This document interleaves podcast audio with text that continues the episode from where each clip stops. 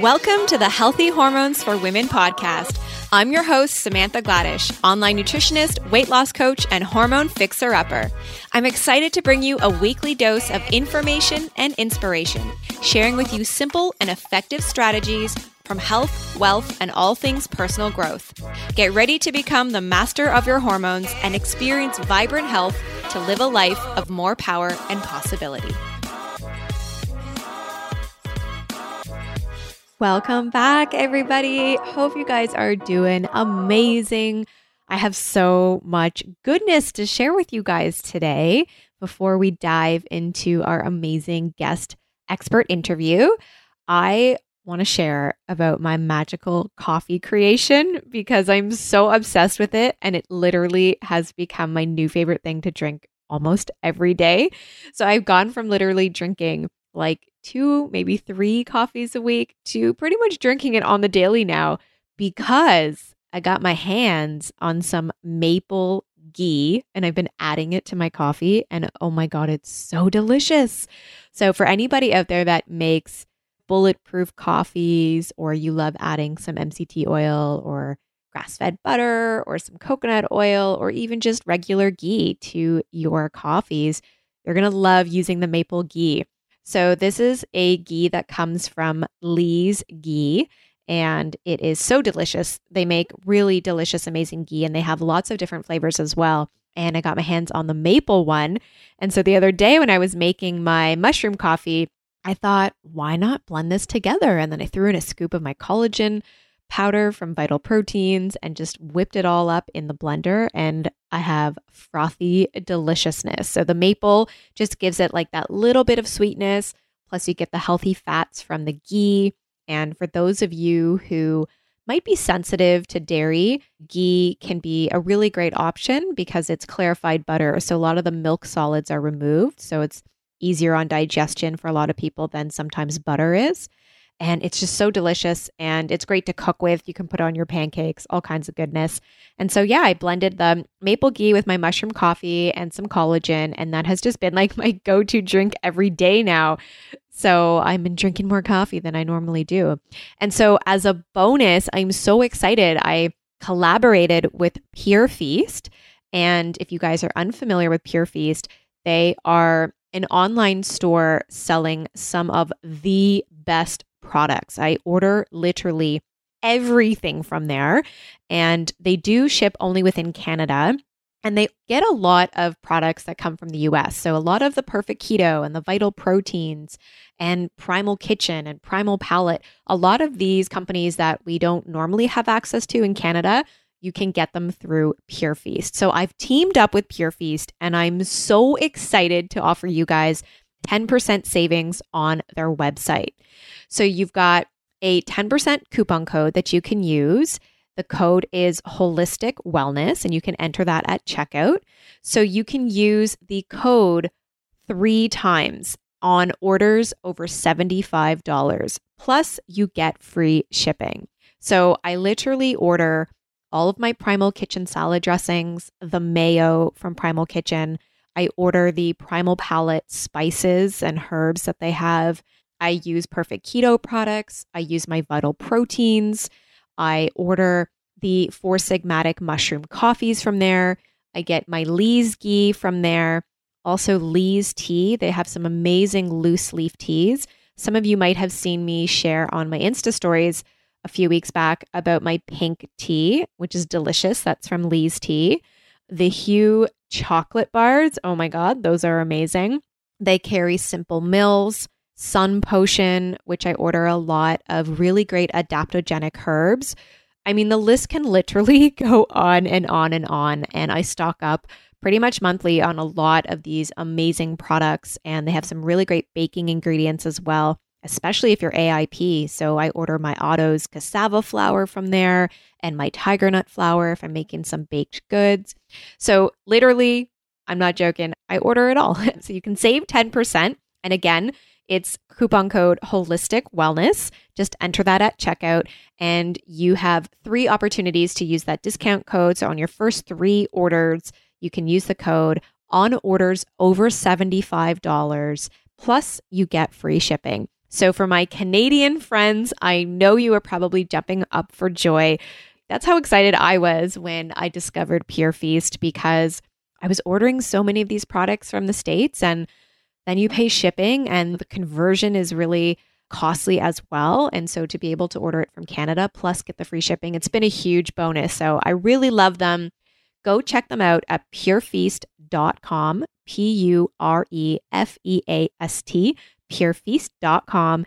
And you will spend probably quite some time on their website checking out all the amazing companies and products they have. They have a lot of good stuff. So stock up, use your coupon code, and definitely get your hands on the mushroom coffee, your vital proteins collagen, and the maple ghee from Lee's Ghee. And I would love to see you whipping up that magical coffee creation. Share with me your posts over on Instagram. Make sure you tag me at Holistic Wellness Foodie and share your Pure Feast orders with me. I want to see what you guys are ordering. I just ordered a whole bunch of stuff from there. So I will probably be getting my order this week and I'll dive onto Instagram. I'll do an Instagram live and share all the goodness that I ordered from there. All right. So, outside of that, I'm so excited for that collaboration because I really love Pure Feast and I do get a lot of questions about where I'm ordering my vital proteins and where I order all of these products in general. And that's where I get them from. So, definitely enjoy checking them out and happy shopping. Outside of that, if you're listening to this podcast episode in real time, it is July 10th. I can't believe that. Oh my God. Half the year is gone. It's crazy.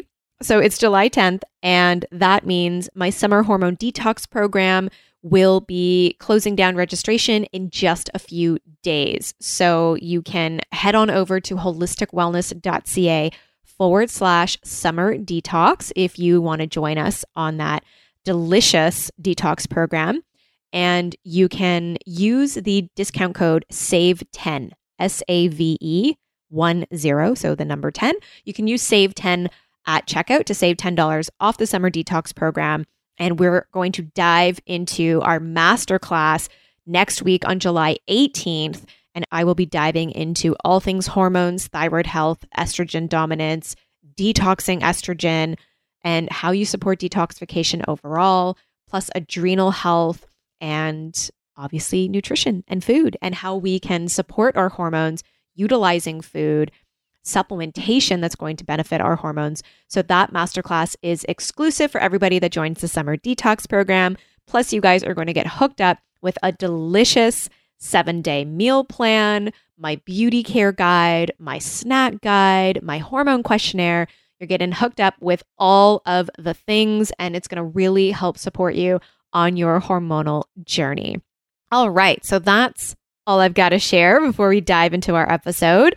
I'm so excited for today's guest, Rachel Molenda, and she talks about intuitive eating. And I know many of us have maybe heard about this before or are maybe unfamiliar with what intuitive eating is all about. And I really think that this is just an important conversation to have because so many of us are feeling consumed and overwhelmed by food. And we just don't really know where to start. And we don't know what it even means to intuitively connect to our own bodies and to choose foods that are actually going to fuel us. I think that many of us are self sabotaging ourselves with food and we are not appreciating where we are at with our health and with our bodies and potentially our weight. And so, this is why we're constantly yo yo dieting and we constantly have this negative self talk going on about our bodies and our weight. So, this is exactly the conversation that Rachel and I are having today. And Rachel is a Toronto based certified holistic nutritionist who specializes in disordered and emotional eating. Through the work that she does, she helps women overcome their struggles with food and their body to ultimately find their food freedom, become intuitive eaters, and love the skin they're in. Rachel's approach is non restrictive and emphasizes the nourishing abilities of whole foods, or what she refers to as real ass food. You'll instantly feel at home and comfortable with Rachel's gentle and fun approach to health and self love. So let's dive into the episode. Hi, Rachel. Welcome to the show. Hi, thanks for having me. It's a pleasure. I'm so excited you're here. And I'm so excited to dive into our chat. But before we do, can you share with our audience more about you and what you do? Yeah, so I'm a certified holistic nutritionist and I actually specialize in emotional and disordered eating. So, in the work that I do, I help women overcome their struggles with food, their body, and themselves to ultimately find their food freedom and make friends with food again, right? Because the reality is that a lot of us aren't and it's keeping us stuck in the same cycle of obsessing over food or turning to diets as the solution, right? And I got into that because I started practicing as a general holistic nutritionist, and I just found that people knew a lot about nutrition already, and they were also very excited to make changes. But when it came to giving them their treatment plan, they wouldn't be able to follow it. And it wasn't because they didn't have self control or willpower, like that doesn't actually exist in my mind. And it was because I discovered people have a deep rooted emotional connection to food. So no matter what I was putting on that treatment plan, those emotions would be the driving force of everything, right?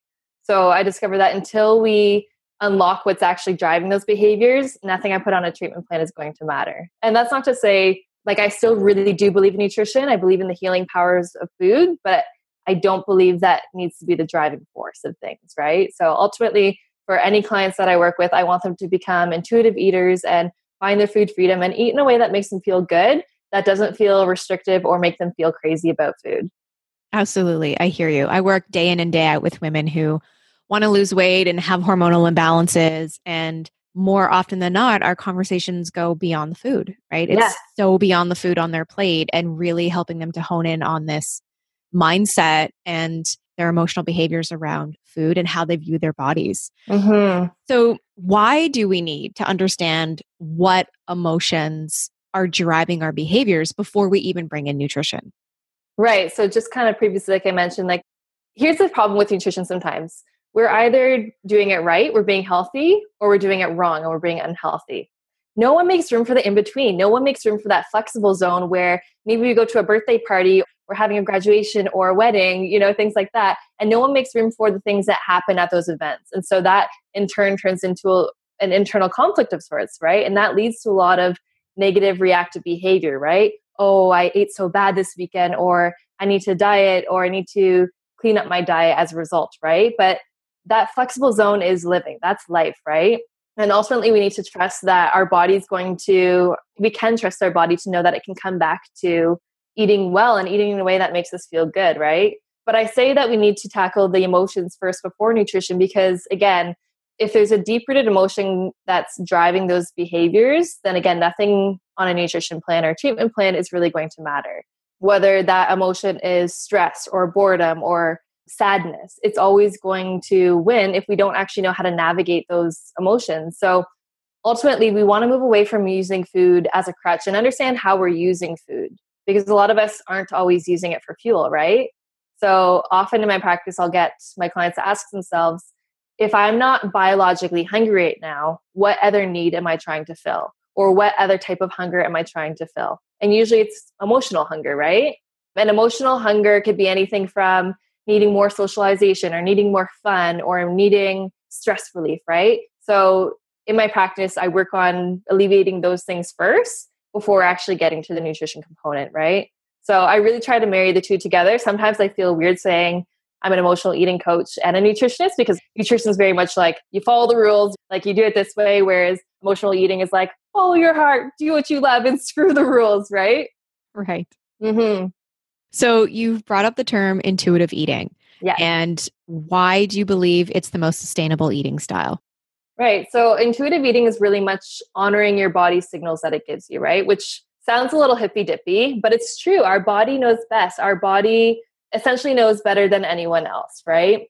I love intuitive eating specifically because it disregards any dietary plan that's out there, right? And if you've been on a diet, you'll know that I should define what I'm saying by diet. When I'm saying diet, I mean like a restrictive sort of diet that's like crash diet, 21 day fix. There are therapeutic diets that maybe are used for more healing purposes. And if done correctly, it can be effective, right? But I'm kind of referring to those 21 day fixes. So it's ultimately saying, let's push those aside because ultimately they don't know our body best. They don't know that that helps us thrive. And then let's listen to what our body needs. And so, I mean, the benefit of this is if you've done all these diets before, you might actually have an idea of what actually does work for you. So for me, I've toyed around with, say, the whole 30 and paleo diets. And if I were to follow them strictly, I do find them quite restrictive. But I do recognize that eating in that way, generally a bit more grain free, eating more whole foods, makes me feel best. And so I'm going to strive towards that. But also, like, if I do find that I want quinoa one day, I'm going to allow that, right? Whereas saying that I'm strictly paleo wouldn't allow for that, right? And then we're just kind of denying what our body needs. The people that actually coined intuitive eating, actually, I don't know if they coined it, but they're kind of at, at the head of it right now is Evelyn Tribole and Elyse Resch. Resch? I'm probably pronouncing that very wrong. That's okay. We'll put that in the show notes so you guys can find it. And they actually say that it is the most sustainable way of eating and for a means of weight management and weight loss as well. Because ultimately, we are getting what our body needs and we're honoring that. And I'll give the example. I mean, recently I was in Colombia where they essentially deep fry everything, which is very hard being a nutritionist and a veggie loving girl. And by day two, I was like, I need a salad, right? Your body knows it's going to have its freak out moment when it's going to be like, I cannot have any more empanadas. Like, give me what it needs, right? but that's scary for a lot of people. A lot of people think that they can't trust their body because they think that's what's going to make them lose all control, right? And kind of break loose. But one of the practices in intuitive eating is actually to bring in the one food that you don't allow yourself. So if you don't allow yourself to have, say, ice cream or chips, bring it into your house and have it as much as you want for a week without guilt, too, which again can be challenging. But essentially, keep eating it until you've removed the novelty from it entirely. Because what we're doing when we're saying, I cannot have chips, I can't bring them into the house, is we're, again, we're putting a novelty around it. And now there's like this fixation where we're obsessing about it all the time, right? And when we actually do have it, we kind of engage in what's called Last Supper eating. We're kind of eating it like it's the last time we're ever going to have it. And so we go balls to the walls on it, right? Like we do lose all self control because we're like, I can never have this again. But if you just know that it's there and, and, you allow yourself to have it when you want and give yourself permission to enjoy all foods, you're going to be able to enjoy it moderately. So, I mean, I do buy chips and sometimes they are healthier ones and sometimes they're not. And I can keep them in my house for weeks because I'm like, you know what, when I want it, I'll have it. But it, truthfully, my body doesn't want it all the time, right? I should clarify too with intuitive eating that it is saying that you can eat what you want whenever you want type of thing. But there's a caveat to that, and that is with regard to fullness and hunger. So always it's keeping us from eating for emotional reasons, right? So it's always checking in: Are you actually eating for to satisfy physical physical hunger right now? And if you're not, then let's explore that. Absolutely. And I can just share from my own experience too, as I'm sure with yourself. Like there's always been over these years this like up and down with nutrition and diets and experimenting. And I'm sure it's been through experimenting that's got you to where you are now. But maybe you can give us some insight into more history of like what it used to look like for you in terms of nutrition and what you used to eat to that intuitive eating that you've gotten to now and those steps that you've really had to implement for yourself? Mm-hmm. So, I guess, like, if I bring it back to my personal story, so I had an eating disorder growing up when I was about 13, and that was, I guess, more short lived physically, but the mental effects stuck around for a long time. And I call this my 10 year career in disordered eating. And so it was constantly, I guess, like wishing everything would be better by Monday, right? And so Monday would come and I'm like, all right, let's do this and I would have my whole plan. I would be eating my source yogurt filled with artificial sweeteners that doesn't really do anything for you. Just eating in a very restrictive way, not finding the joy and pleasure in food, eating because I felt this was the way I had to. I'm trying to think of like what diets were popular back then. Like low carb was pretty popular. I remember my one of my friends from university saying she like lost a bunch of weight after summer and I was like, "What did you do?" She's like, "I cut out all oils." And in my mind I'm like, "Oh my god, this is what I need to do. And like now knowing what I know, I'm like, oh my God, her brain was probably starving for healthy fats, you know, like we need that to thrive. So, I mean, I was living in a very restrictive manner that would ultimately last maybe a day or two until, again, I was like restricting myself with foods I genuinely wanted and I would binge on them. And that was a big part of my cycle too, just binging on foods. When I was in university, I would eat my roommate's food and make it look all perfect like I hadn't touched it I don't know if they actually know that yet, so hopefully they don't listen to this, but and just kind of losing all control over food because I was denying myself of what I truly needed and probably both emotionally and physically starved. I wasn't getting what I needed. And it wasn't until I moved home and I started, I was living with my mom and she was making more of my food. And a lot of that was more whole foods.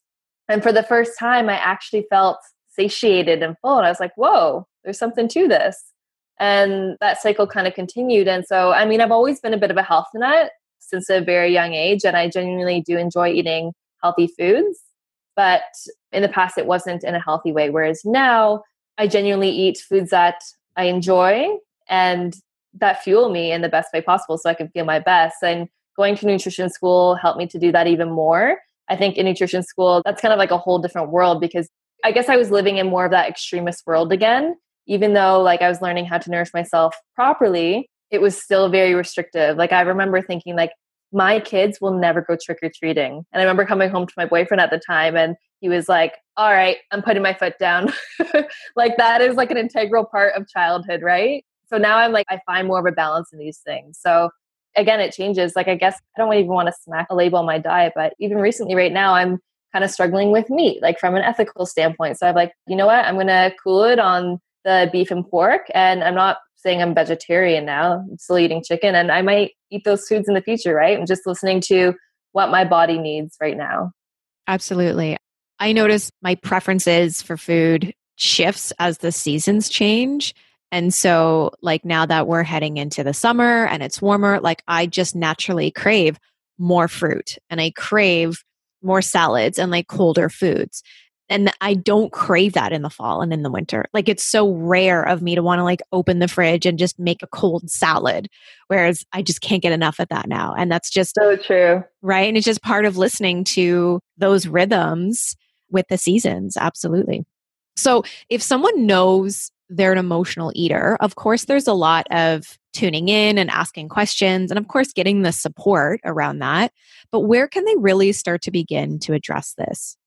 So I think the first place that we need to start is building an awareness around what's happening, right? Because for a lot of people, it's very much automatic, it's part of the routine. They might not even recognize they're emotionally eating, or they really do. Like, I do have people that come to me and say, I am such an emotional eater, but they don't know how to cope otherwise. And that's the key point there is that emotional eating is a coping mechanism for dealing with uncomfortable situations or emotions or stressors that we don't know how to deal with. And turning to food is one of the fastest ways that we know how to find relief. And it's also one of the most socially acceptable, right? So once we build that awareness around it, I then teach people to start discover okay, what emotion is actually driving that sort of emotional eating behavior, right? Why are we using food as a crutch in that behavior? And it can be a number of things. It can be too much stress. It can be maybe not enough fun in their life. Maybe they're bored, maybe, you know, and it can be something way more deep rooted than that as well. So once we've discovered that, we'll start establishing new coping mechanisms to cope with that rather than turning to food. So if you are feeling stressed and turning to food, then again, let's ask ourselves that question. We'll start intervening the process and ask yourself, like, if I'm not biologically hungry right now, what other need am I trying to fill? Okay, I'm feeling super stressed. Okay, what can I do to alleviate that? Maybe I need to set aside some time for self care, or maybe I need to place more boundaries on my work life balance, that sort of thing, right? Yeah. Okay. That's great. yeah. And it really is about tuning in. I mean, more than anything, I think so many of us are tuned out mm-hmm. and we're not present with our food and how we're eating and how we're creating even an atmosphere around our food and, you know, quote unquote diet culture. So I think it's important to spend that time tuning in and asking questions. And I know from my personal experience, of course, being a nutritionist, Rachel, you're a nutritionist and a coach. And so getting that coaching support is so important. I think that if you know you're an emotional eater, going at it alone is going to be really difficult and challenging. So, hiring somebody that can really support you and give you that accountability is really key. Really. Absolutely. Yeah. And again, because like I actually had a client say to me, they're like, what can you teach me that I don't already know now? Because they just thought they knew everything. They know their body best and they know themselves best. But again, when these habits have become so ingrained in you, it's almost like that's your norm and you don't actually recognize how things are actually serving you. So, by working with a coach, you can start building that awareness. You can develop strategies. Actually, I was going to talk about mindful eating too. Like, that can be a great progression in the emotional eating process, like bringing more. Well, mindfulness is awareness, right? Bringing more mindfulness to mealtime, checking in if you're actually hungry, checking in to see if you're actually enjoying your food and discovering do I feel more satiated when I eat foods that I enjoy or when I don't enjoy them, right? And how does that impact how I feel or how I'm maybe more hungry later on, right? Yeah. Do you encourage your clients to like keep a food journal? I do, yeah. And from a qualitative perspective. So I don't want any numbers. It's purely for like I'll do it for a week or so. Let's track what you're eating and I'll track everything from how you feel energy wise, how your sleep is, how you feel digestion wise, because all that still matters to me too. It's not only about how your relationship with food is, but I want to make sure that you're feeling really good on top of the emotional aspect too. So, are you having any cravings? How did you feel mentally? Like, did you feel less crazy about food? Because that's a huge progression. Did you think about food less or did you think about food more? And that can really help us to discover a lot of things in terms of our eating habits. Yeah, I think writing it down is so powerful because sometimes you just are so mindlessly eating and not paying attention to symptoms or anything. And then you look back on the week of like, oh, wow, like I had so many headaches this week, or I was so tired this week, and then look at everything I ate. And it just really does give you such really good insight. So it's a great tool. I can definitely share from personal experience. You mentioned about like social and just with my boyfriend, like, okay, he's six five, like 230 pounds. He eats a lot. He eats way more than I eat, of course. But I was starting to notice because obviously we live together and we're together all the time that I would eat so much more just because he was eating.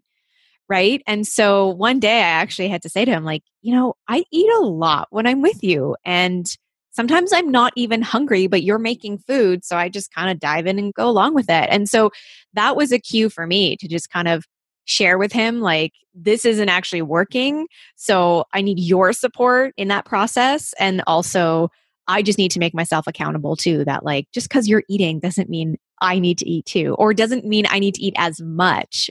You know, maybe I just have something smaller. So just want to. Yeah, I think that's super common. And I hear that with a lot of people, like in relationships, that they do kind of imitate what their partner's doing, right? Because, like, oh, they're doing it. They might see that as, like, oh, it's okay for me to eat, or there's food out, so maybe I'll have it too. But it does take, like, actually checking and bringing that awareness back.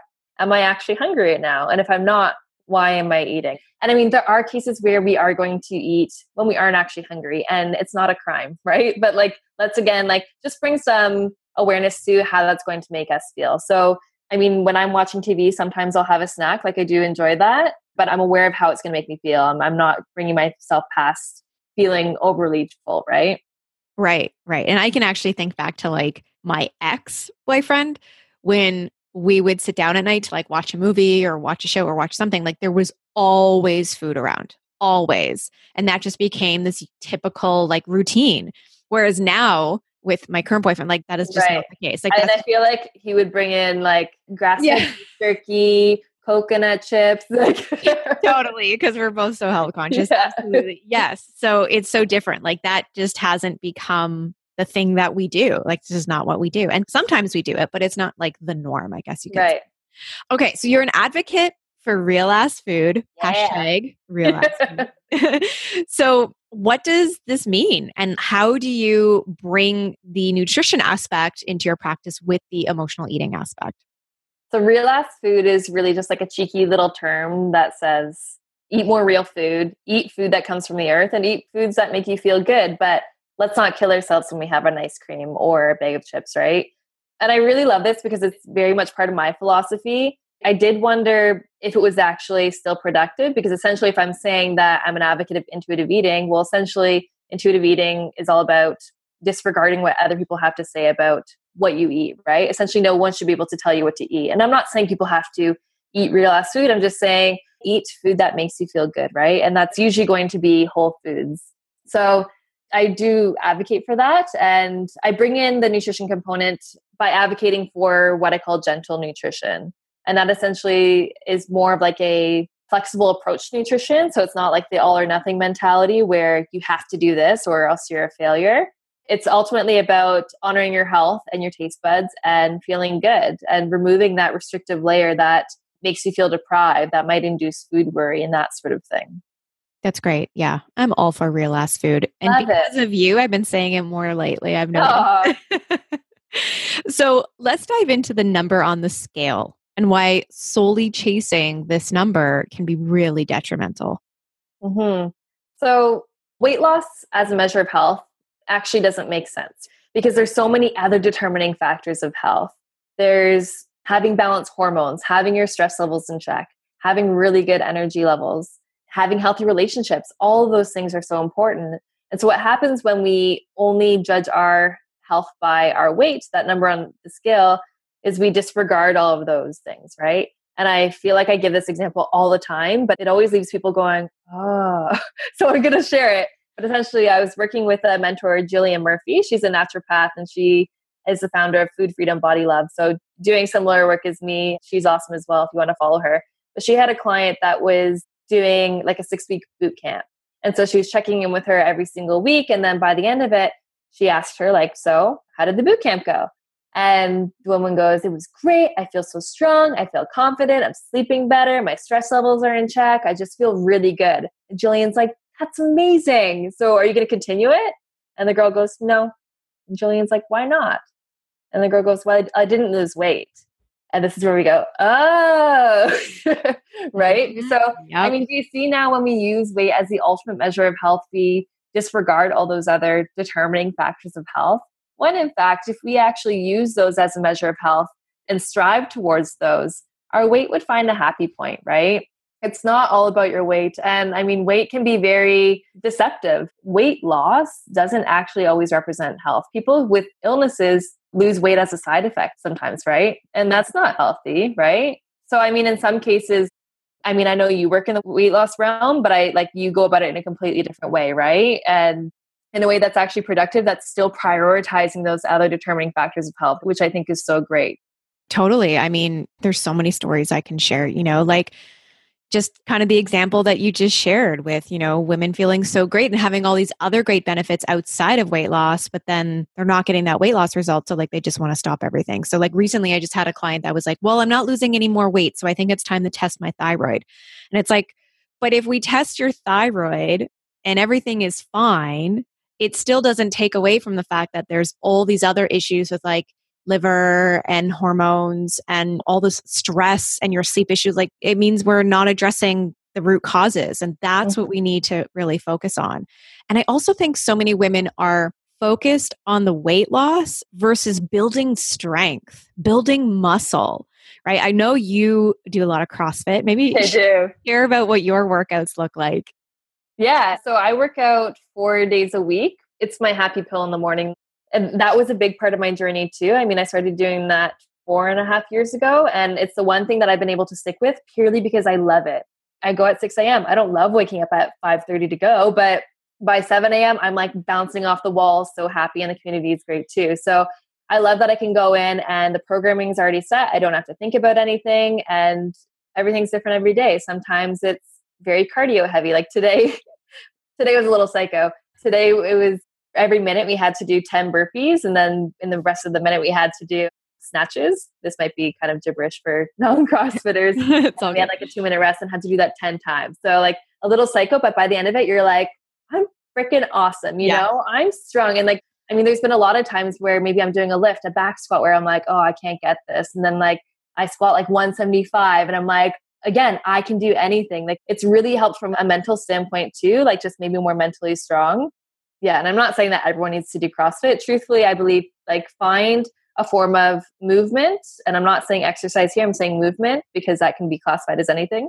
Find a form of movement that works for you. As long as you're moving your body and it feels good for you, that's all that matters. And that's ultimately what's going to keep you back. It's when we set up those rules where, oh, I have to go four days a week and it has to be 45 minutes and I have to break a sweat. It's those types of goals that lead us kind of falling off the bandwagon, right? That sort of thing. Yeah, absolutely. I know when I lift weights, I just feel like such a rock star. mm, totally. Yeah, it's such a great feeling. Way and better I, than running on a treadmill. Oh God, yes. you would never catch me doing that. yes. I tell so many of the women that I work with, like, not to be afraid of weights and to lift weights. And maybe it means needing to hire a trainer for a few weeks just so that you can get that foundation and understand like proper form and whatnot. But lifting weights is really like one of the best things you can do for hormones and insulin and body composition. It's just so wonderful. Mm-hmm, absolutely. So, you spoke about your recent trip to Colombia and you shared lots of amazing pictures over on Instagram and all about the local foods that you ate. So, I'd be curious if you can kind of share, and you kind of touched on this about needing to eat a salad like two days in into your trip but you know what that experience is like being able to travel and enjoy food and essentially just be able to let go but still have those healthy boundaries. Well traveling for me is very much about the food. Like i plan out my trips based on what am I going to eat. Like I actually went to so Iceland. Last, yeah, exactly. Like I went to Iceland last year and it's super expensive there. So my boyfriend and I, we actually brought a lot of our own food. Like we brought hummus. It's only a six hour flight.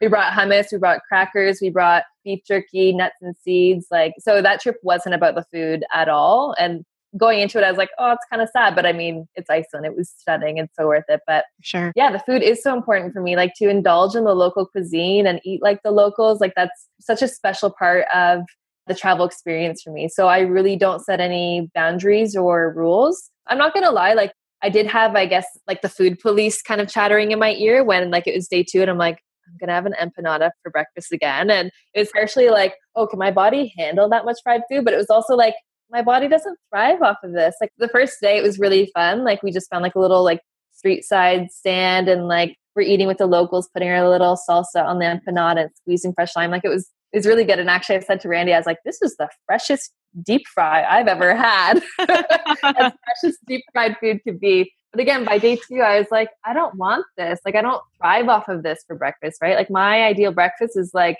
roasted sweet potato, eggs, and sautéed greens or broccoli. So it was a big change. But I do listen to that. So like I mentioned, like by day two, I was like, okay, I need a salad for lunch. And I had brought some genuine health protein bars with me, kind of for those situations where maybe my belly was off and I just needed something more comforting, something that was familiar to me. So I think like day two, I actually had a protein bar.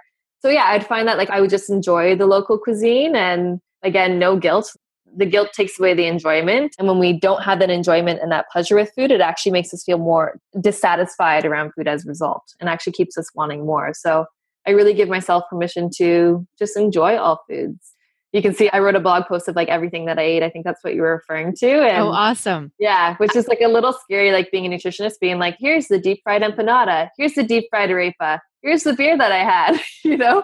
But then, like, that's real life for me, right? And you'll see the salads, like, you'll see I didn't get a picture of it, but like I remember having like a delicious like watermelon basil smoothie sort of thing, right? And so when I felt like I just needed healthy foods that actually make me feel good, we would go and find that. And it was always available, right? Like part of me was like, oh, I should be eating Colombian food right now, but I just had enough at that point, right? So you, you just listen to your body and your body knows. For sure. And that's your intuitive eating right there. We're going to Italy in a few months in September. Amazing. So it's literally like going to be such a foodie trip for sure. And, you know, I joke with my boyfriend and I'm like, okay, breakfast is going to be espresso and a chocolate croissant. And then yes. lunch is going to be like some pasta and then gelato. And then dinner will be pizza and gelato. And like, I just, you know, I keep joking with him Amazing. about that. Of course, I'm going to eat these things. Like, of course. And that's part of the experience. And the quality of food there is so different as well. But at the same time, like you said, I also know what my body thrives on and there's going to be a lot of greens and I'm still going to stay hydrated and I'll still be taking my supplements and eating fresh fish and all kinds of things, but there will also be pizza, gelato, and pasta for sure. Exactly. and I, so you made a good point there. Like I bring things to ensure that I'm feeling good. So I bring my probiotics with me. I bring digestive enzymes and ginger, things that will help me to maintain my healthy lifestyle as much as possible. Drinking lots of water, right? That's Absolutely. so key. Absolutely. It's like not everything has to go out the window. Still have that healthy foundation, but you can still have that flexibility within that. Exactly. So, I really want to touch on an Instagram post that you shared a while back about a client wanting to lose 10 pounds. And when you asked her why, she said her clothes didn't fit right and she doesn't feel good in them. And you replied to her with, maybe you should buy some clothes that fit. And I love this because it's something that I am constantly repeating over and over in my practice on the daily with women who really just don't need to lose weight and are stuck on what they, for example, used to look like in their 20s instead of focusing on creating something new for their future self. So I thought maybe you can expand on this. Right. So one of my teachings is actually to wear the size that fits you now. If you have your skinny jeans or your size smaller clothes in the closet that you're like, I'm going to fit into them one day, well, ask yourself if that's actually serving you, right? More than likely, it's not. It's going to be a reminder that you aren't enough as you are now, um, that you have to change, you know, that sort of thing. And by trying to squeeze into them, it's not comfortable, right? Like it's cutting off your circulation and crushing all your organs. Like it doesn't feel good. But we do know we feel really damn good when we wear clothes that fit us. That and that actually make us feel really good. And so that's been a huge part of my teachings, like and beyond the food too. So I actually recommend that people go buy clothes that actually fit them. So like if you're going jeans shopping, which a lot of people tend to hate, go in and bring in three sizes, like the size that you know you roughly are and some sizes around it. And when you're actually trying them on, just don't look at the size, but see how they feel and walk out with the ones that feel the best. And you're going to find that you naturally carry your head higher when you are wearing clothes that actually feel good, right? It's so key. And also, it's a form of self respect, it's a form of self love, and it's one of the easiest and quickest ways to transform our thinking around that. Absolutely. I totally agree. And so there's a term that you use, and that's called body neutrality. And maybe you can expand on this for us. Right. So I think the concept of body love, which is very popular right now, and body positivity, it can be overwhelming for some people. Because for some people, that might seem like a very lofty goal. I need to love myself right now. Like that's challenging. And some days it's going to be harder than others. And so I encourage people to remind themselves that if body love or body positivity isn't accessible to you on any given day, practice body neutrality, which is essentially saying you don't have to love the crap out of your body right now, but let's not hate it either. Let's find a neutral zone. Let's start on a foundation of self love and respect, right? Because at the very least, we need to start there. When we beat ourselves up, that leads to a lot of self sabotaging behaviors that lead us down that cycle of deprivation and diets and restriction and that sort of thing that ultimately keeps us very stuck, right? But by starting with love, we naturally want to start doing things that make us feel good and that nourish us. And so we need to start with at least that foundation. Absolutely. I totally agree with that. And so I saw you present a few weeks ago at the Ignite Your Life event, and you spoke a lot about the influence of media and you shared like different magazine covers and whatnot. So maybe we can talk about that a bit. Mm-hmm. So in that presentation, I shared like a woman's health magazine cover that essentially said like lose the weight now or get six pack abs and essentially all these promises that once you look a certain way, everything will be better, right? And they show the person on the magazine cover just like looking as happy as a little clam, you know, if clams are happy. Um, I don't. I always make up my own sayings for that. Like I'm the worst with those things. So it's all good. It works. Yeah. Happy as a um, clam. Happy as a clam. But yeah, essentially, it's giving that promise that everything in life is going to be better once you reach a certain point. But the reality is that it's not, and life doesn't work that way. I think we have this concept that if we do X, Y, Z, we will get somewhere, right? but it doesn't always work there. Ultimately, we need to dive deep and figure out what actually makes us feel good, right? Because those six pack abs probably aren't going to be there when you're 80. And they're probably not going to matter then. So, what are you going to do at that point, right? We need to remove the idea that that's the way we need to be, right? And start setting boundaries on when we are being exposed to all these messages, which can be very difficult. Start setting boundaries and putting on more of a filter that helps us to kind of navigate that a bit better, right? Because again, that's causing us to put on, I mentioned this in the presentation, it's causing us to put on the weight goggles again, viewing everything from the standpoint of, will this make me lose weight? And if it doesn't, then are we going to throw it out the window? Like I gave the example of a handful of almonds. So when we have those weight goggles on, when we're evaluating everything on, will this make me lose weight? We would look at those almonds and be like, that's a shitload of calories right now. That's not going to help me lose weight. But if we take off those weight loss goggles and focus on, let's put on our self love and self nourishment goggles, we would look at those almonds and think, wow, these almonds are going to nourish my brain and help me bring more clarity to my brain and fuel me for hours and coat my cells, do so much for us that's actually going to help us thrive as opposed to gaining or losing weight. I love that weight loss goggles. or weight goggles. Yeah, I'm totally going to use that one. I think my clients will really appreciate that. Yeah, it's a good visual. Yeah, it really, really is. That's great. So, what are some steps, maybe three steps that we can share with our audience to help them move forward to more of this body neutrality and intuitive eating, steps that they can just really start to implement right now? So I think discovering a awareness of where you're at, maybe again keeping that diet diary, keeping a journal of how you actually feel and are your habits serving you? Is your exercise slash movement routine serving you? Is the food eating you're serving you, right? I think that would be number one. Number two would be finding foods that you genuinely enjoy. That's such a huge part of this healing process and making friends with food again, because again, a lot of us are eating food because we feel like we have to, right? And that keeps us stuck and ends up feeling deprived as a result, right?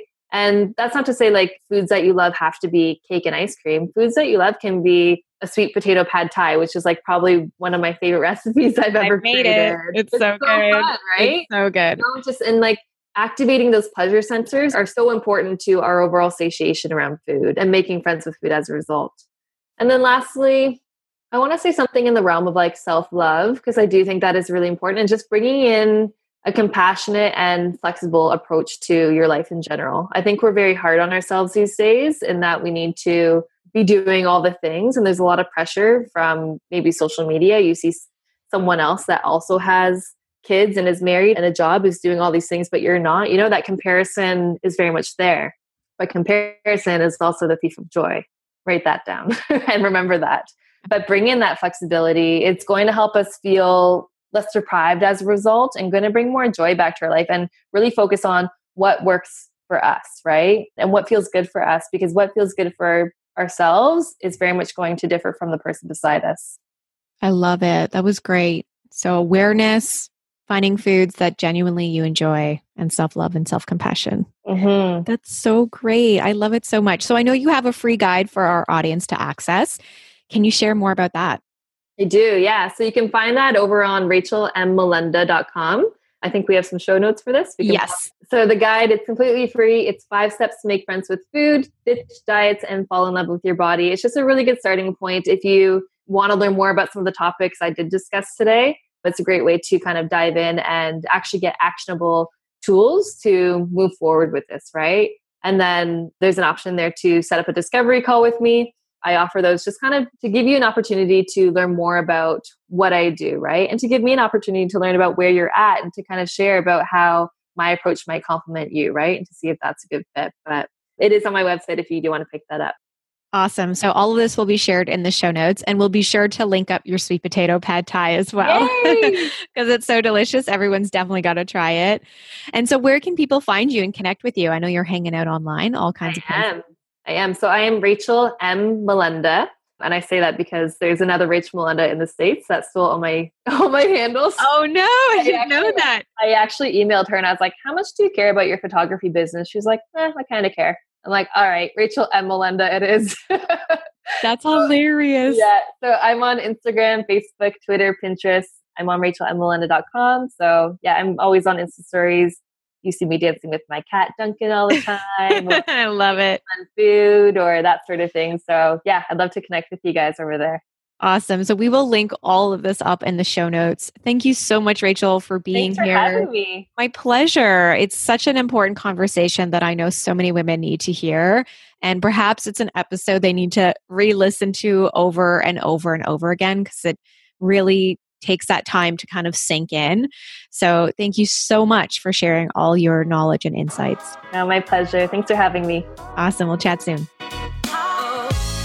What a great interview with Rachel Molenda. Thank you, everybody, for tuning in. And ladies, I really hope you start to begin your journey with self love and self compassion and really start to develop that awareness of where you're at currently with your health and with your weight and find those foods that you genuinely enjoy.